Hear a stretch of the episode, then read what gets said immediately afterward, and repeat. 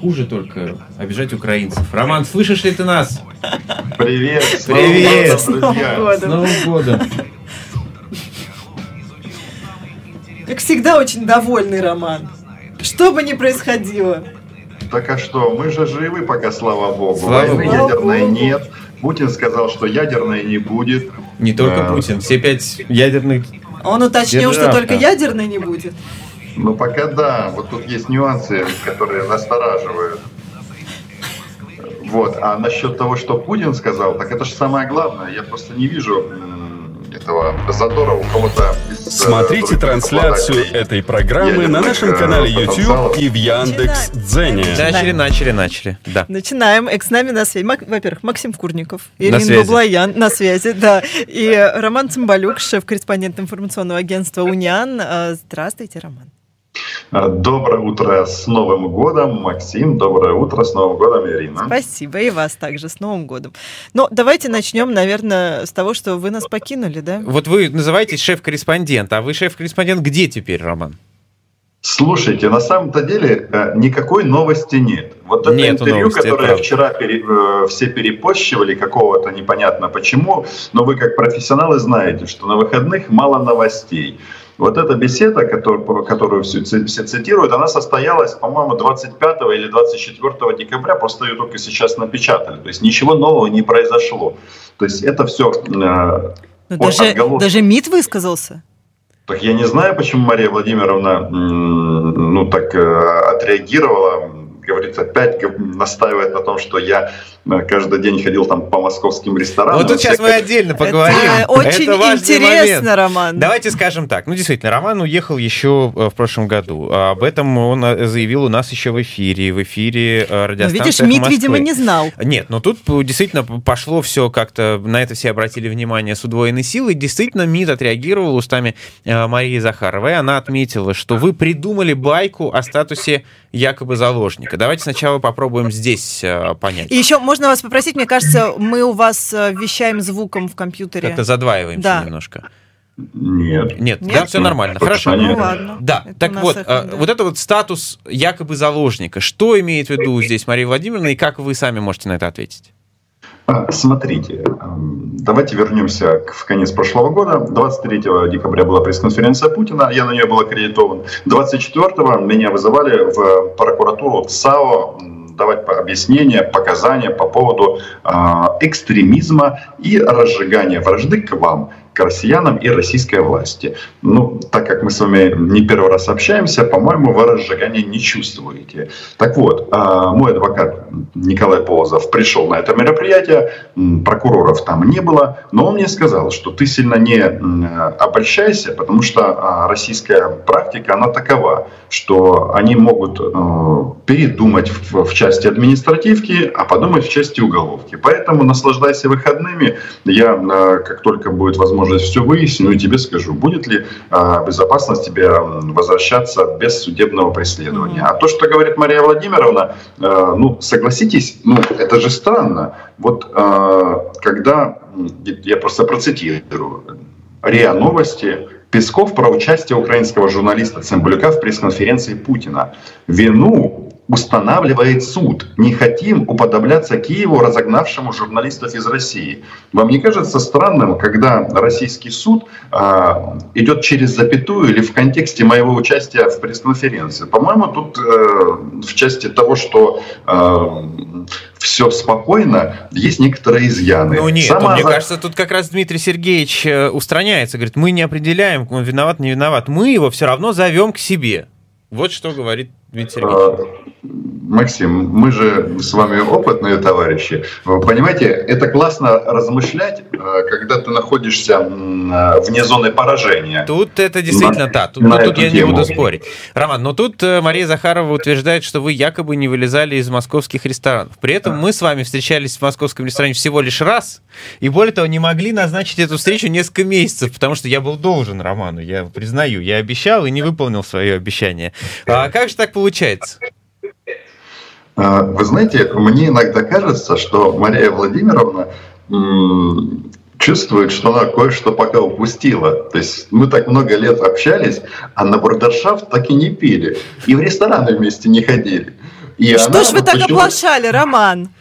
Ну, не знаю, мне кажется, это я всегда старался держать э, как, такт и так далее. Вот. Но когда российская, скажем так, официальная сторона разгоняет эту тему в части ресторанов, пьянства и все остальное, ну, не знаю, мне, конечно, это льстит во многом, но я вам открою один маленький секрет. У меня двое маленьких детей, а, которые не позволяют вести разгульный образ жизни. А, вот э, что бы ни происходило, Путин, не Путин, а, в 6 часов 30 минут э, у меня на голове начинают прыгать, вот в прямом смысле этого слова.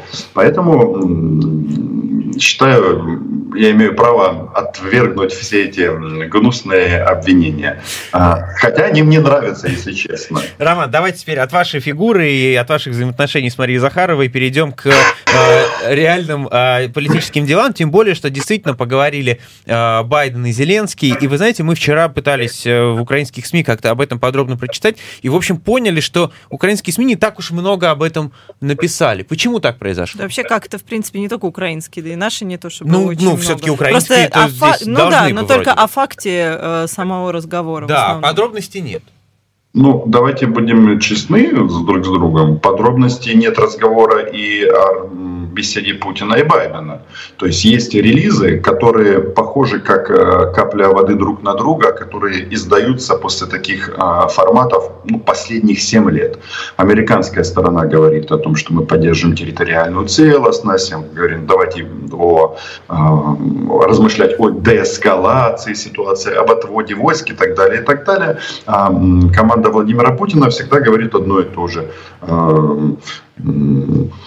Э, нас там нет внутренний конфликт, хотя, извините, я должен поправиться. Американская сторона говорит, что будут санкции в случае дальнейшего вторжения, то есть они называют вашу страну страной-агрессором вообще-то. Если дальнейшее вторжение, значит вторжение уже состоялось. Да Это уже много лет, Роман, я вам открою, да, Ну, секрет. Э, Ирина, Так ну, да. Да, для, нас называют не, так. да, для нас не секрет, но это, это соответствует положению дел на Земле.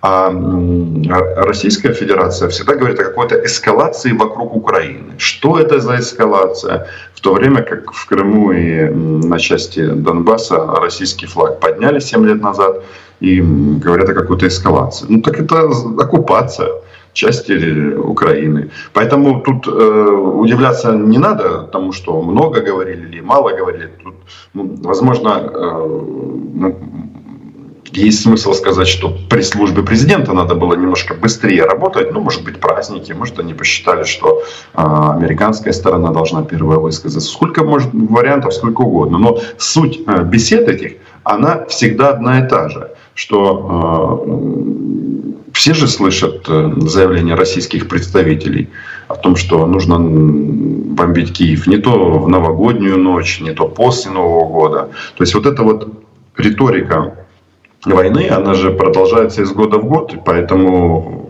все направлено на то, чтобы вас как-то, ваше государство, ну, резонить хотя бы на тех... э, Роман, ну вы так говорите, А российских представителей, но представителей, что вы имеете в виду, неофициальные же все-таки представители, просто, ну, какие-то журналисты или какие-то политологи, или какие-то даже э, там депутаты, может быть. Государственные думы. Но, но ни в коем случае не, не по-настоящему такие заявления. То есть задать вопрос Дмитрию Пескову об этом, он скажет, ну Конечно, что? нет. А, Максим, ну вот наступил момент, когда я должен зацитировать вас и ваш а, вопрос, и э, далее э, вспомнить вопрос нашей американской коллеги, которая сказала, а, спросила у Путина прямо, вы можете дать гарантии, что вы не будете продолжать вторжение? Что он ответил? Он сказал, что вы должны нам давать гарантии что мы не нападем на вас. Я не знаю, что, что имелось в виду, но факт остается фактом, что ваш вопрос э, в контексте того, что вы можете представить, что отдадите приказ стрелять в украинцев, э, Владимир Путин ни разу не сказал слова «нет». Он не сказал, что это не может быть. Поэтому мы же это все слышим. У нас тут народ немножечко нервничает по этому поводу. А как вы думаете, э, кому-то приятно, когда тебе э, с утра до вечера грозят э, ракетно-бомбовыми ударами? Я вот недавно был на границе, совсем недавно, Украино-российской. Все наши пограничники, если раньше они ходили просто в полевой форме, то теперь у каждого из них автомат через плечо. И вот таких вот нюансов очень-очень много. Поэтому, ну, а что вы от нас хотите? Роман, а вот скажите мне, пожалуйста, а это вот действительно какой-то страх в обществе какой-то страх, потому что здесь люди, которые даже, а, ну, как скептически относятся к высказыванию Владимира Путина и которые там а, понимают, что он довольно непредсказуемый, в основном считают, что, конечно, это абсолютное нагнетание, что это совершенно нагнетание, и понятно, что никакой войны не будет. Неужели там действительно такой страх присутствует в обществе, или это тоже нагнетание этого страха? Понятно, что средства массовой информации работают, а, и яркие заголовки, кликбейт, когда Путин нападет и так далее. Но вы меня простите, вообще-то а, уже 15 тысяч погибших. 15 тысяч погибших.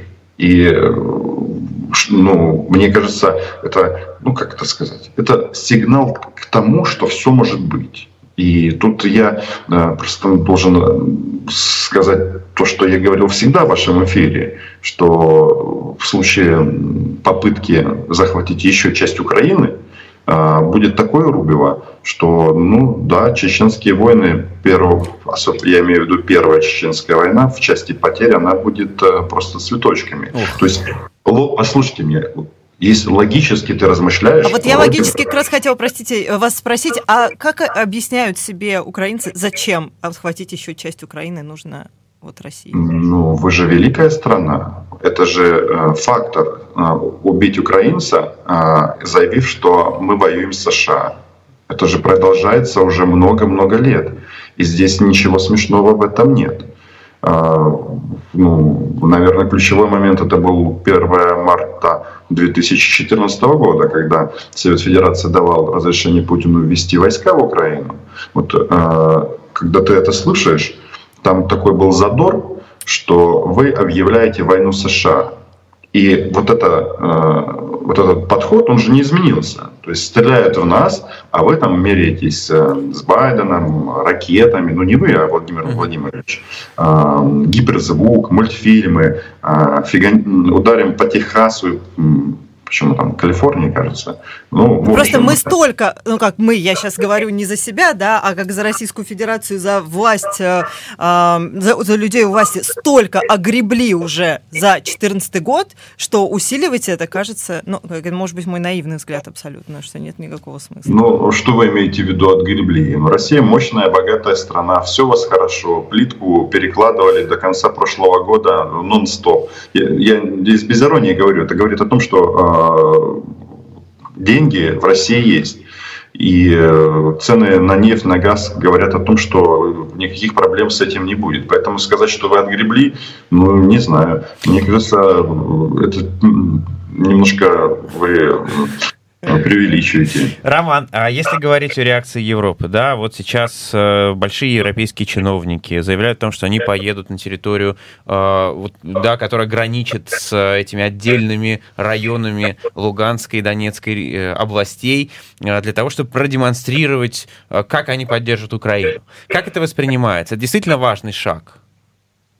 А, послушайте, э, весь западный мир а, в течение многих лет, и сейчас в частности, объясняет нам, что, ребят, получается, что, конечно, а, вас там кормили этими мифами про братство народов и всякое такое, но смотрите, мы вам а, помогаем финансово, а, помогаем в, на политической арене, то есть в плане международной поддержки, то есть а вот ребята с той стороны размышляют на тему, а, как мы вас разбомбим. Поэтому, понимаете, эти визиты, конечно, это все важно. И они не первый раз происходят. И сколько делегаций приезжало к, административной границе оккупированного Крыма. Сколько было делегаций, соответственно, на линии фронта на Донбассе. Это все здорово. Это говорит о том, что Украина это уже Запад, что анти, антироссийская коалиция в этой части, она существует. И никаких брешей здесь нет, кто бы что ни говорил. И правительство Германии, и правительство Франции, э, и так далее, и так далее. То, конечно, всем спасибо за поддержку, но опять же мы же понимаем в случае большого махача, отбиваться мы будем сами. И об этом говорят все, это не является секретом. Если говорить о газовом вопросе, э, заявление о том, что Украина вынуждена будет забирать газ э, из трубы, не свой, да, а как это воспринимается э, в украинском обществе и украинской прессе? Вы знаете, у нас же есть элемент внутренней еще борьбы политической и так далее, и так далее. А вот эти вот истории на тему, что Украина будет воровать российский газ, они время от времени возникают, только ни разу секунд, вот это вот важно, за всю историю наших отношений не было такого а, случая, чтобы российское государство, например, обратилось в Стокгольмский арбитраж и сказало, что вот Украина у нас столько-то газа украла. А, верните бабки или газ. Это же логичная постановка вопроса, если вы так считаете. Поэтому я это рассматриваю заявление Витренко как наши внутренние дела. А, то, что могут быть э, проблемы в случае серьезных морозов. Многие говорят, ну, пока в Киеве э, плюс 5, э, и что-то мне подсказывает, что с большой вероятностью вот эти вот страшилки на тему, что Украина там замерзнет или украдет российский газ, они так и останутся. Поэтому давайте не, не будем э, спешить с этим. Я, я, я тоже читал эти заголовки, что э, вот Украина будет вынуждена.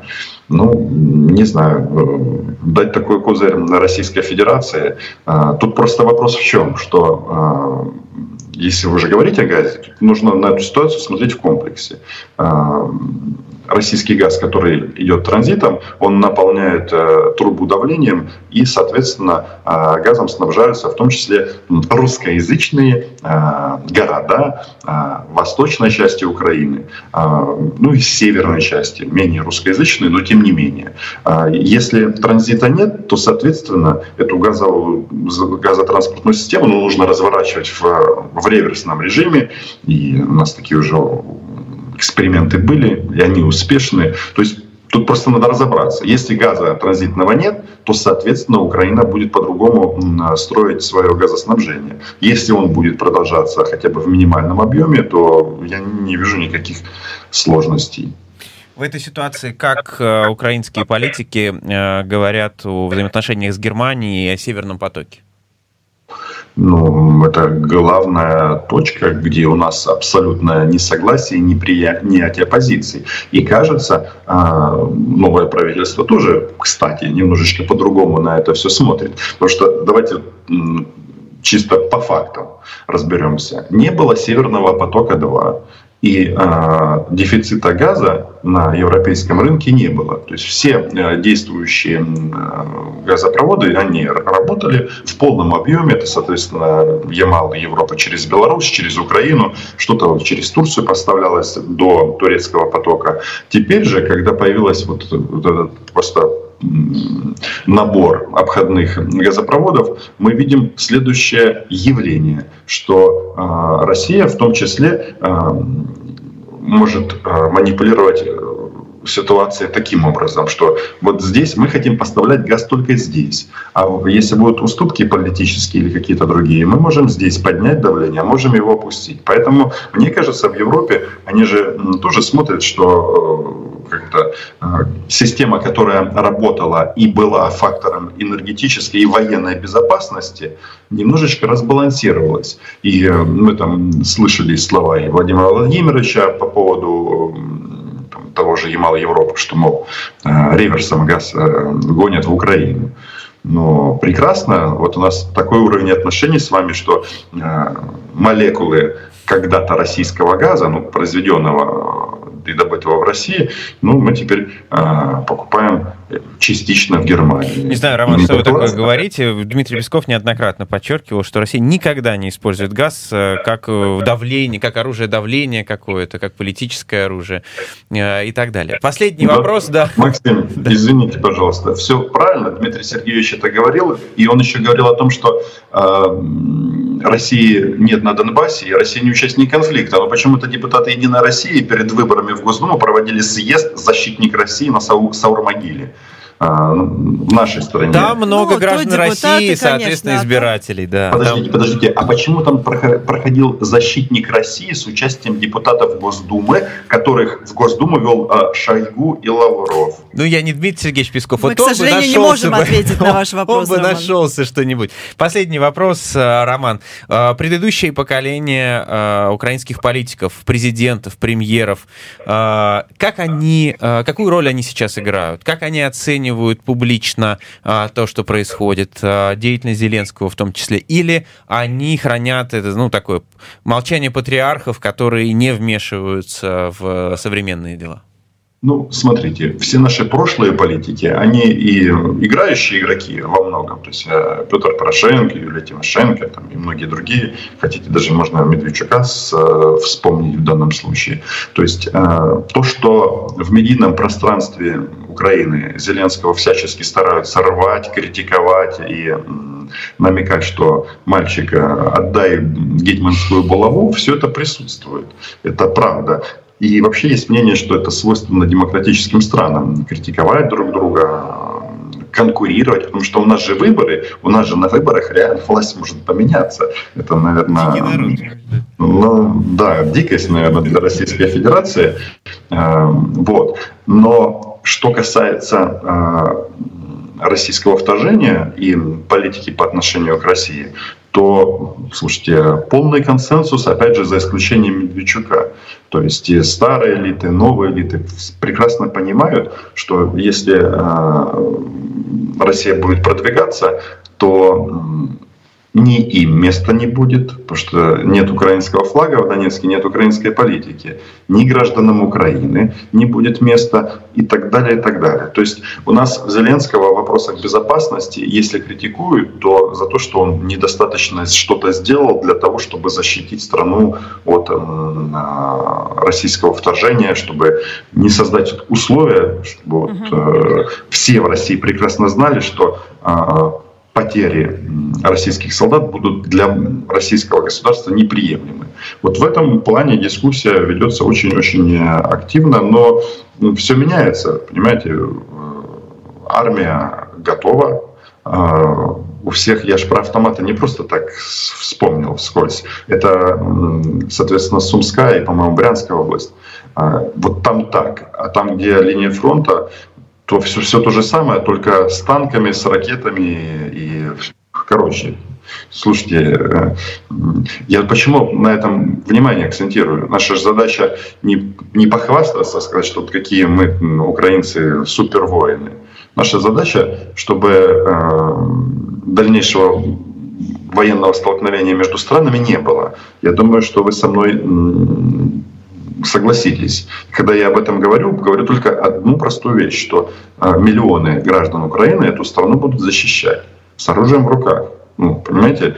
И когда российская пропаганда вот, рисует вот эти э, такие опции, что вы через, ну, через два дня или два часа будете мыть э, танки на Крещатике, то боюсь, что будет немножечко по-другому.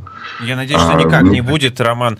А, но э, вы согласны? Вот, я тоже да, надеюсь. да, вы согласны с такой одна оценкой минута. Владимира Путина, буквально одна минута, а, что Зеленский из президента мира, в общем, подтол, э, подталкивается к тому, чтобы быть э, не президентом мира, а скорее президентом войны? Послушайте, ну тут я, наверное, зацитирую себя я вашему президенту однажды на пресс-конференции сказал, что постановка вопроса в таком ключе иностранная, потому что украинских танков на Кубани нет. И еще раз, после того, э, когда пришел к власти Зеленский, у них же была попытка там каким-то образом увидеть в глазах, в глазах Путина мир. И заметьте, если еще три месяца назад российское руководство там стонало по поводу жителей Донбасса, то теперь оно требует безопасности для себя. Что изменилось? Они увидели, что с помощью оккупированной части Донбасса влиять на политику Украины не удастся. И это называется зайти а, через окно а, в овальный кабинет. Мол, а, не хотите войны, тогда скажите о том, что Украина не будет в НАТО, и там не будет ракет. Роман Цымбалюк, шеф-корреспондент информационного агентства «Униан». Спасибо большое. Мы сейчас вам расскажем о погоде. Роман, спасибо. Спасибо, Роман. До свидания. До свидания. Надеюсь, еще встретимся, и я отдам свой долг. Обязательно. Я ж, я ж не, ну, остаюсь корреспондентом. Сейчас решим, если что, пойду. У меня там квартира. Минус